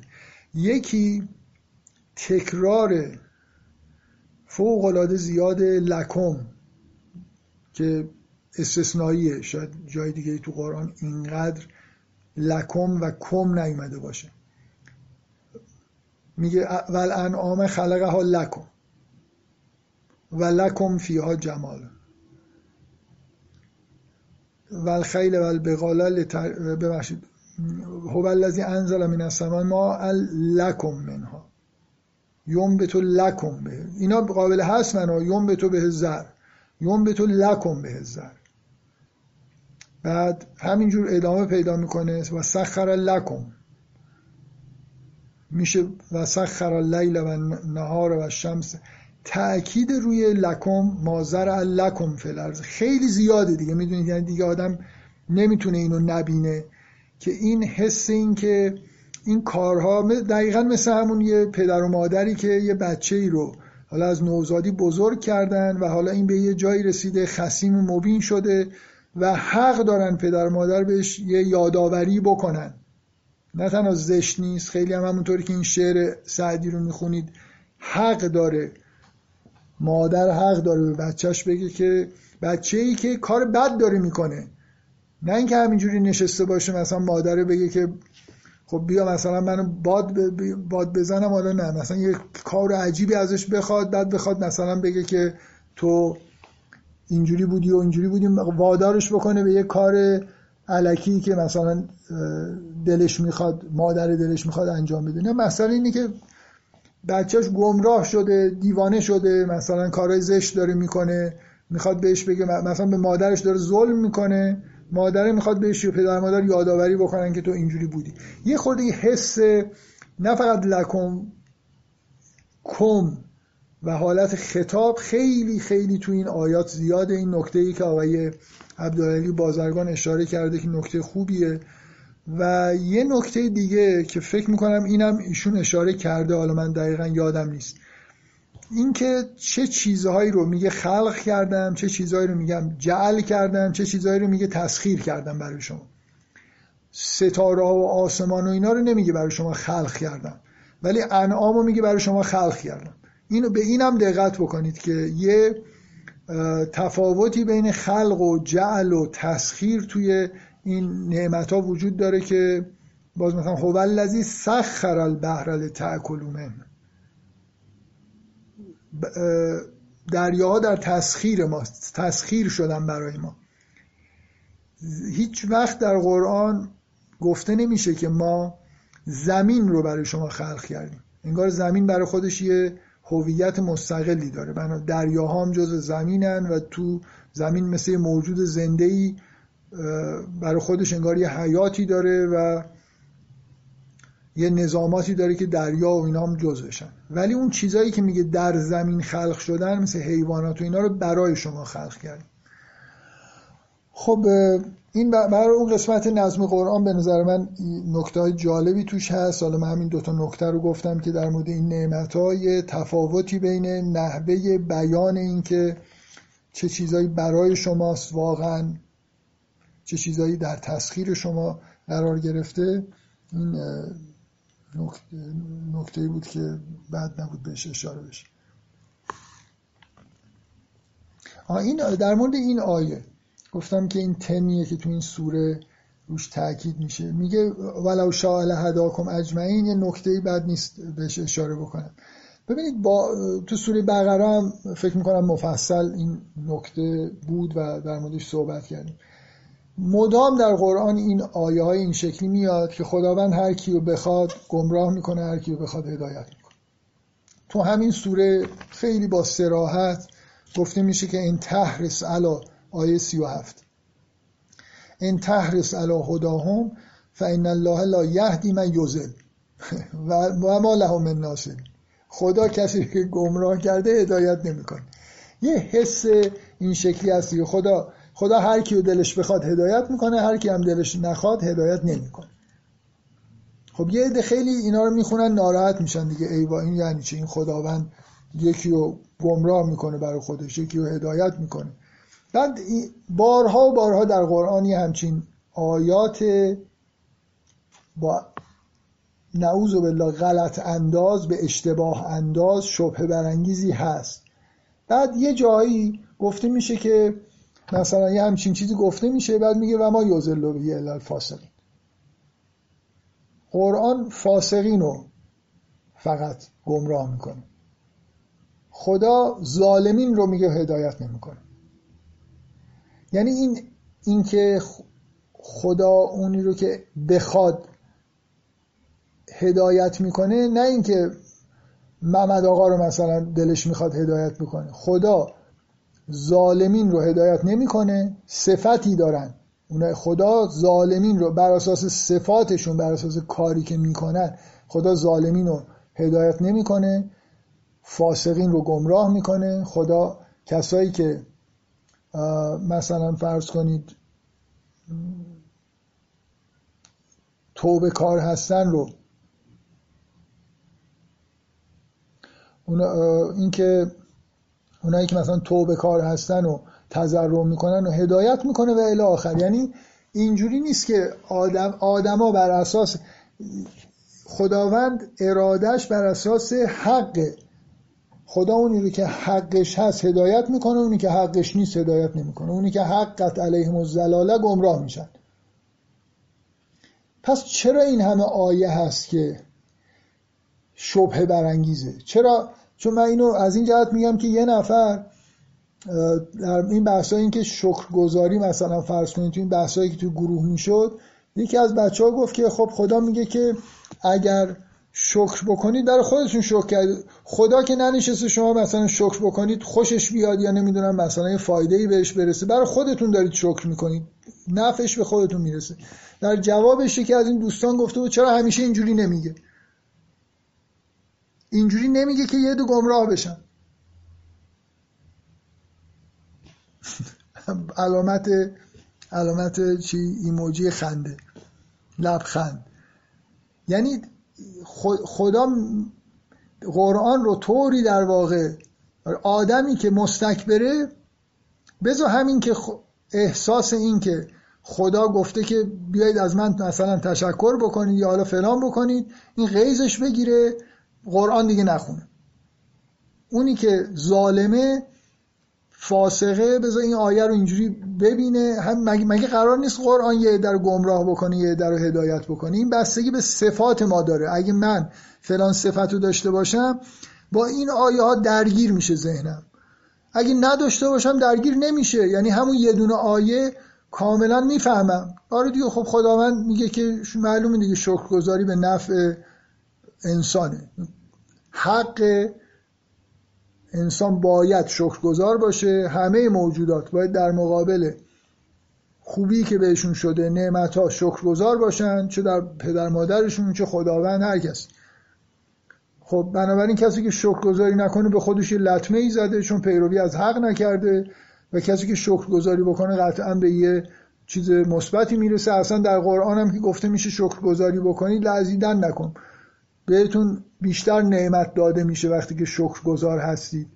چون شکرگزاری یکی از وجوهش یه پیام بسیار خوبی که از بچه ها دیروز فرستاد که اینو تذکر داد که شکر مشا... معادل با تشکر در زبان فارسی نیست. و کلمه appreciate خیلی این نکته واژه خوبی به کار بردن. appreciate رو در انگلیسی گفتن که بیشتر در واقع شباهت داره معادل با شکر. به توی شکرگزاری اول شناخت هست. نکته ای که خیلی مهمه اینکه من منبع نعمت رو بشنا... به رسمیت نشناسم این رو خدا به من داده. نکته دوم استفاده خدا به من داده که چی؟ بخورم یا بریزم دور مثلا. به من داده بخورم. دست و پا به من داده چیکار بکنم؟ فلان این استفاده رو ازش بکنم. توش توی شکرگزاری شناختن منبع نعمت استفاده درست کردن از نعمت به اضافه اینکه اعمال تشکر کردن. یعنی تشکرم جزوش هست ولی فکر می‌کنم اگه بخوایم رتبه بندی بکنیم میره رتبه سوم.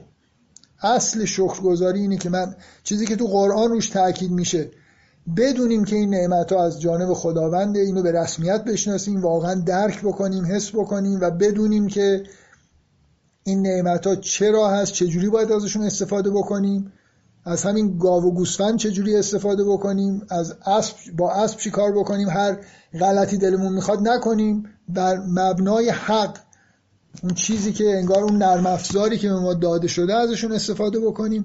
اگه اجازه خوردن دادن بخوریم اگه می‌گفتن نخوریم هم نخوریم. خوکو گفتن نخورید. از کجا می‌دونید خوک ضرر داره؟ شاید خوک احترامی داره که قرار نخوریمش مثلا.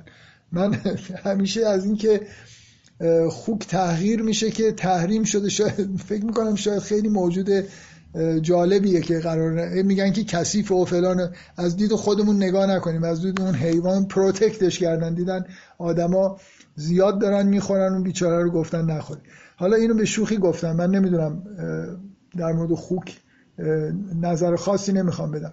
می‌خوام بگم بالاخره همون یکی از این موجودات شبیه انعام قرار شده نخوریم نمی‌خوریم. اتفاقا یکی از همینا دیگه یکی از همین چارپایان اهلی شده حرام شده که ظاهرا گوشتش هم خیلی خوشمزه است. این ماجرا بالاخره در مورد شکرگزاری اینو می‌خواستم بگم. اینکه یک بار حتی گفته بشه مثلا یک بار در قرآن گفته میشه که مؤمنین اشد و حب لله هستن یعنی عاشق خدا هستن. مدام گفته نمیشه. یک بار مثلا گفته میشه که شما کمتر گفته میشه که اگه شکر بکنید برای خودتون شکر کردید. نفعش به خودتون می‌رسه نه به خدا. یا همینطور الی آخر خیلی جاها اینطوریه که یه تأکید روی یه دونه به اصطلاح اون چیز اصلی رو و ما یوزل به ها الفاسقین یه بار در قرآن میاد. یا اینکه خداوند مثلا فقط ظالمین رو گمراه می‌کنه. ولی مدام از این آیات هست که اگه می‌خواستیم همه رو هدایت می‌کردیم. اگه کسی که خدا گمراه کرده میگه خدا کسی که گمراه کرده هدایت نمی‌کنه. یه جوری مثل این که تعمدن یه جوریه که خدا مثلا با این آدم بدبخت مثلا خورده حسابی داره. اینو گمراهش کرده هدایتش هم نمی‌کنه. خودش گمراه کرده بعدم می‌خواد ببرتش جهنم. اینا حالت آزمون داره دیگه. یعنی یه صفاتی اگه ما داشته باشیم که صفات منفی هست درگیر میشیم با این آیات. بعد دوچار مشکل میشیم و اینا تعبیه شدن برای اینکه قرار نیست که همه بتونن از قرآن استفاده بکنن. برای خاطر اینکه همون بحثایی که قبلا شده همه راه ندارن به حریم خداوند. یه نفر می‌خواد ببخشید خانم مدیر دستتون بالاست. سوال می‌خواید بپرسید؟ خواهش می‌کنم. ببینید من که اومده اینه که دو بالاتر یکی وقال الذين اشركوا لو شاء الله ما عبدنا من دونه من شيء نحن ولا آباؤنا ولا من دونه من شيء انگار یه داره به حالت قضا و قدری این جبری فوری دارن برخورد می‌کنن دیگه.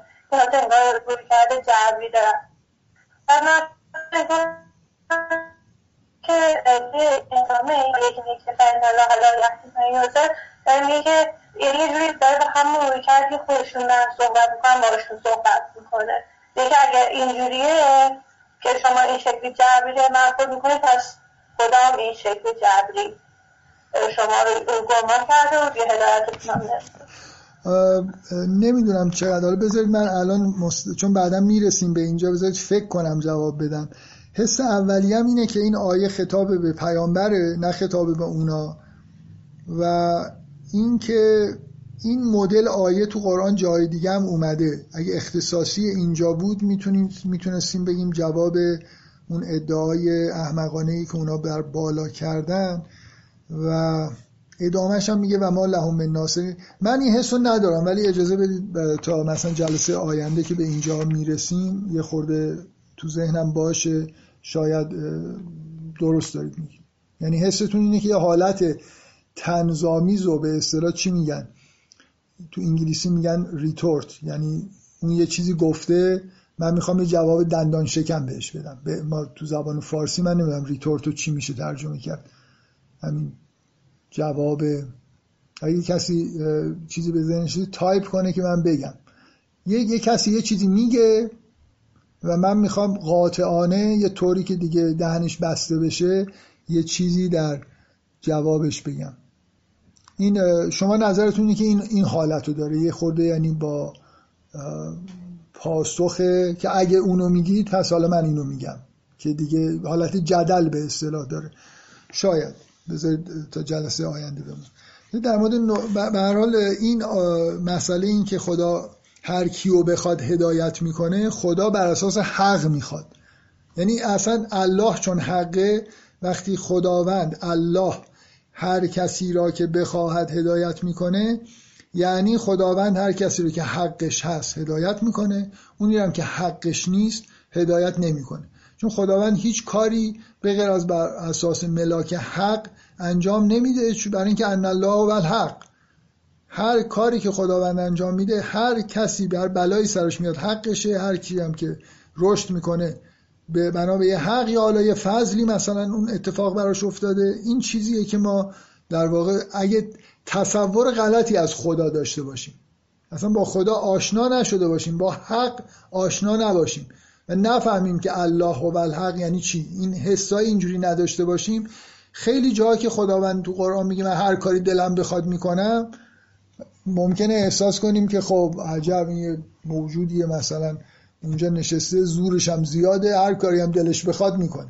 خدا دلش فقط خدا حق دلش هم حق می‌خواد. بنابراین تمام این آیات هر کسی که گمراه میشه بر اساس حق داره گمراه میشه نه بر اساس ناحق. حقشه که گمراه باشه چون فاسقه چون ظالمه چون کار زشت کرده چون هدایت رو نپذیرفته و آخر.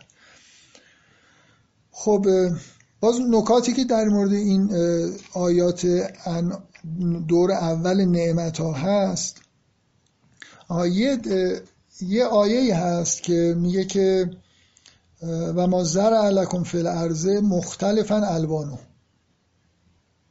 در, در زمین چیزهایی به وجود اومده با مختلفا الوانو منظور از مختلفا الوانو چیه؟ به طور کلی به رنگارنگ بودنه نه فقط درختها میوه ها نه فقط اینکه خاک های مثلا رنگ های مختلف در زمین وجود داره یا زمین مثلا سبز میشه. آسمان نمی‌دونم آبیه به چیز خاصی به نظرم اشاره نمی‌کنه. کل چرا؟ برای خاطر اینکه شما من آیه‌ای که به عنوان مثال می‌خوام بگم تو سوره فاطر باز متاسفانه شماره آیه رو به نظرم یادداشت نکردم و آره یادداشت نکردم. میگه در سوره فاطر یه جایی همین مختلفون الوانا رو میگه. حالا بذارید وقت نذارم پیدا بکنم. اگه کسی پیدا کرد بگه اگر نه فعلا همینجوری به پیدا کرد. آیه 27 میگه علم تر ان الله انزل من السماء ماء فاخرجنا بهی ثمرات مختلفا الوانها و من الجبال جدد بیز و حمر مختلف الوانها و غرابی و سود. و من الناس و الدواب و من الناس و الدواب و الانعام مختلف الوانه کذالک. بنابراین این مختلفا الوانو که در زمین هست شامل انواع میوه ها و گیاه ها که به رنگ های مختلف هستند کوه ها و همه این خاک های سرخ و سفید و مختلفی که می‌بینید و انسان ها چارپایان این پرنده های رنگارنگ و الانعام همه اینا رنگ های مختلف دارن و این جزو مثل اینکه نعمت هاست زیبایی این چیزی که ما خودمون مسهورش میشیم دیگه. شما پرنده ها رو نگاه می‌کنید یه پرنده ببینید چه رنگامیزی داره. اصلا اینکه نقاشی خیلی در انسان ها طبیعت به اصطلاح شور نقاشی به وجود میاره. یه زیبایی فوق ای که طبیعت داره از نظر رنگامیزی فوق ای که در طبیعت وجود داره از خاک و کوه و در و دشت گرفته تا موجودات زنده این حالت مختلف الوانها وجود داره. باز به این نکته دقت بکنید که اینجا هم مجدد با اون آیاتی که مثل مرکز سوره همه چیز رو انگار به خودش جلب می‌کنه در مورد اصل میگه یخرج من بطونها شراب و مختلف الوانه فیه شفا للناس یه بار دیگه این رنگارنگ بودن در مورد اصل به کار میره که رنگ رنگای اصل انگار یه چیزی داره دیگه. از خیلی روشن تا تیره رنگای مختلفی در اصل وجود داره. خب دیگه نکته خاصی در مورد این چیزایی که اینجا گفته میشه. آها باز آها یه نکات ریزی به نظرم هست اینا جالبن. به این دقت بکنید که من, من همیشه روی این تاکید کردم فکر می‌کنم اصلا نماد مهندسی و صنعت توی قرآن همین اشاره به کشتیه و اینکه کشتی که ما ساختیم همیشه جزو نعمت ها و آیات الهی ذکر میشه. و این خیلی مهمه که واقعا اگه کشتی رو یه چیز رو شما اون جنبه آیه بودن براتون آشکار بشه و بفهمید دیگه بقیهش هم می‌تونید بفهمید. یعنی این بلایی که تکنولوژی سر انسان میاره که انسان از خداوند دور می‌کنه چون هی واسطه می‌خوره این باید برطرف بشه دیگه. یه جایی با تمرکز روی مثلا کشتی اینو بفهمید که کشتی که من ساختم همونطوری که الان میگن به نظر درست میاد چهارپایی که من رام کردم و من انسان رام کردم اون کشتی که من انسان ساختم اینا آیات الهی هن. و نکته که تو این سوره هست که میگه و القا ارز رواسی ان تمیده بکن و انهارم و سبلن لعلکم تحت تحت ما حسمون اینه که راه ها رو ما می‌سازیم سبل یه چیزی نیست که ممکنه حالا مثلا یه دره هایی وجود داره که حالت راه دارن ولی من احساسم این نیست که اینجا منظور راه های طبیعی توی طبیعته. این هم مثل همون کشتیه. همین راههایی که ساختیم خودمون جزو نعمت های الهیه. نهرم همینطوره. نه خیلی از نهرها رو ما به وجود میاریم. زمین رو می‌کنیم مثلا از یه آبی یه نهری می‌گیریم مثلا یه آبیاری می‌کنیم. همین نهرها همین سبل که احتمالا بیشترش ساخته دست انسانه جز نعمتهای خداوند ذکر میشه. من, من اینجوری به نظرم می‌رسه. حالا ممکنه یه نفرم بگه نه اینجا منظور انهار و سبل طبیعی هست که خب بالاخره وجود داره. اینجوری نیست که در طبیعتی همچین چیزهایی وجود نداشته باشه. یه راههایی بالاخره در طبیعت به طور طبیعی به وجود اومدن که میشه اینا رو طی کرد.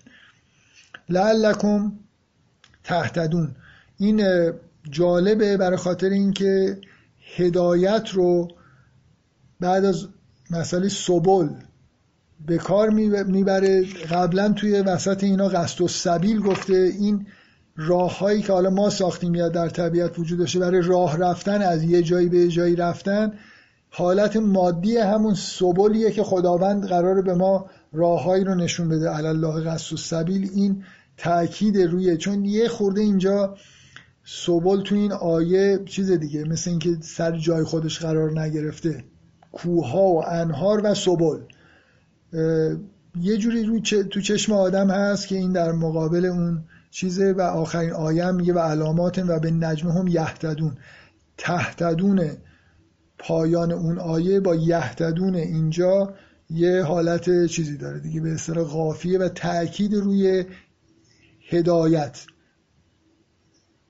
نعمت هایی که توی جنبه خلق بودن ختم میشن به یه به واژه هدایت. اونم یعنی یه بار دو بار که تاکید خیلی روشنیه و واژه سبل میاد. اینکه در پایان انگار یه جوری دارن ما رو می‌برن به سمت اینکه همین در همین خلق شما یه جنبه هایی از هدایت رو می‌بینید و علامات و به نجمه هم یهتدون برای راه های زمینی این تسخیر سماوات و ستارگان هدایته. همون چیزی که بعدا نظر معنوی و تشریعی هم برای ما هدایت می‌رسه. نمی‌دونم تونستم منظورم بفهمونم یا نه.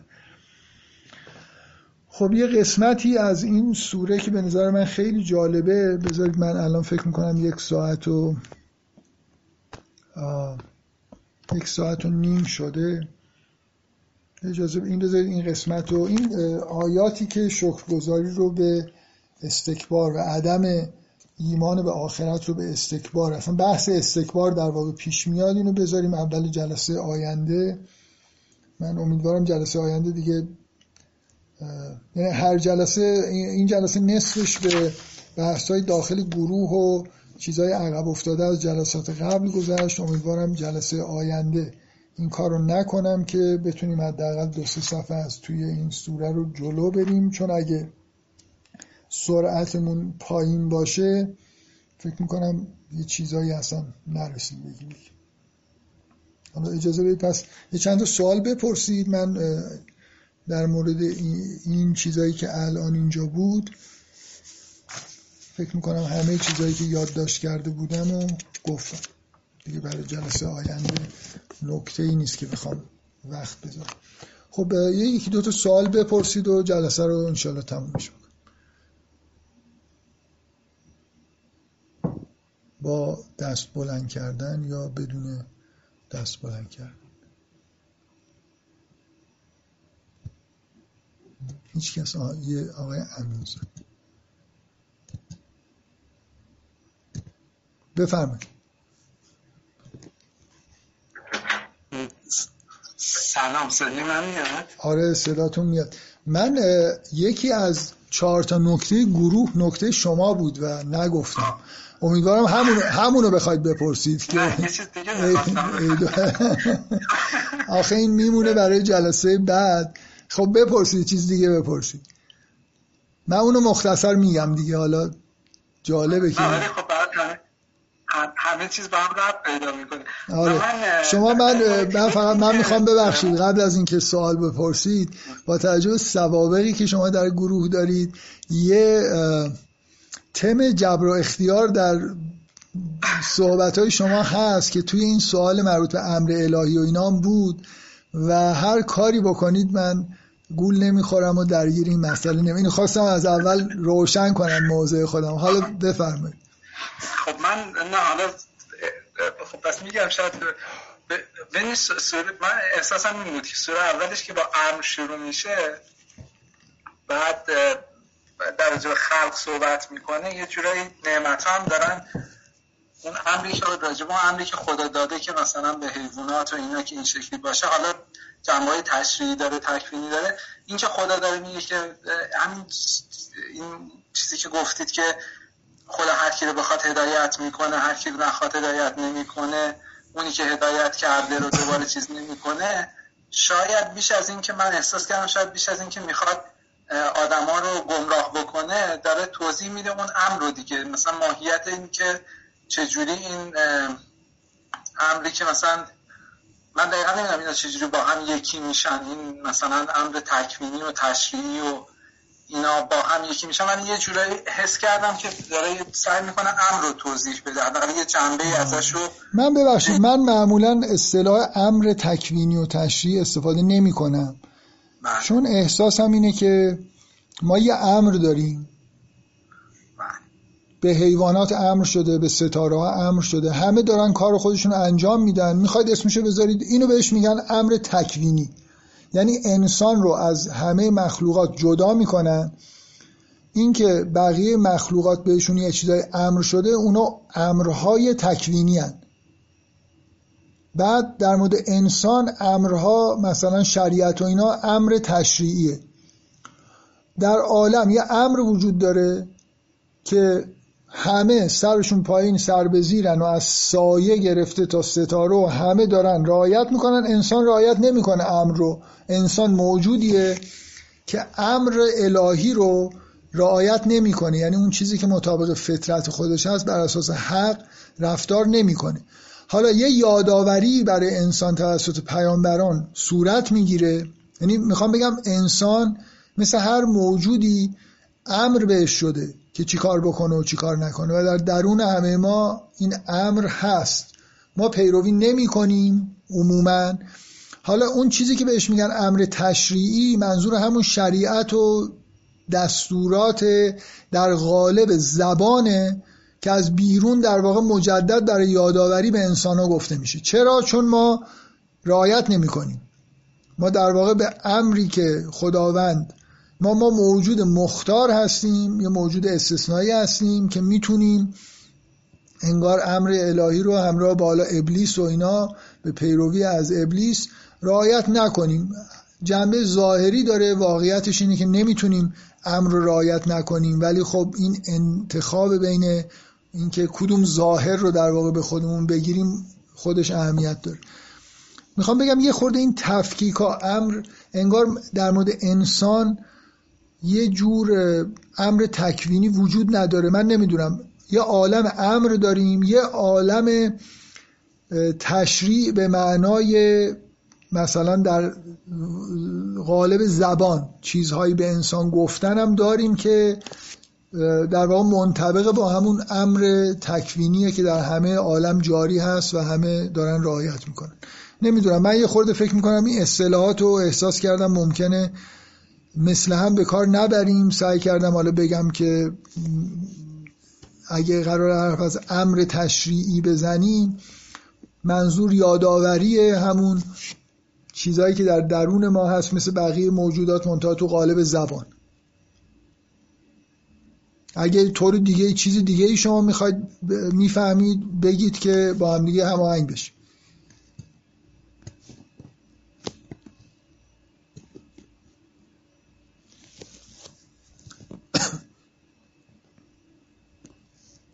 منظورتون امر ربی در مورد قول روح من امر ربی؟ اینو می‌خواید معنیشو من بهتون بگم؟ خیلی شرمندم واقعا. منظور آقای امینزاده فرمودن که منظور من همین چیزایی بود که من گفتم. خب اون رو یه نفر دیگه پرسید. خب میشه الان سوالتون یعنی برطرف شد؟ دیگه نمی‌خواید ادامه بدید؟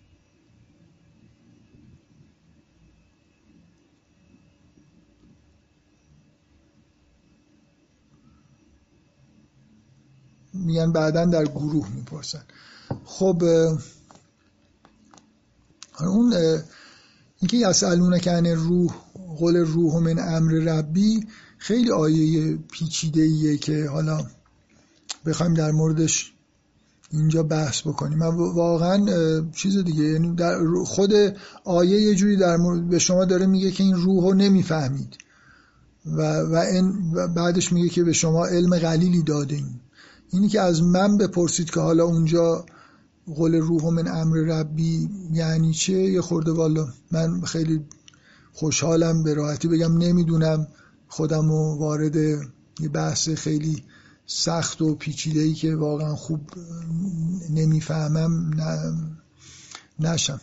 یه نفر گفته که در مورد تم بردهداری و نابرابری انسان ها بپرسم یا در جلسات بعد برنامه دارید که اشاره کنید. من برنامه, برنامه خاصی ندارم ولی اگرم می‌خواید بپرسید باید اونجایی که رسیدیم بپرسید دیگه. الان برای چی می‌خواید بپرسید؟ جواب سوالتون فعلا اینه که نپرسید تا برسیم به همون آیات که اون تمثیل ها میاد. ولی اینکه اونجا بپرسید یا نپرسید من خب طبعا یه چیزایی میگم ولی پرسیدید که آیا برنامه دارم که درباره بردهداری صحبت کنم؟ نه. چون خیلی با تم سوره ارتباط نداره.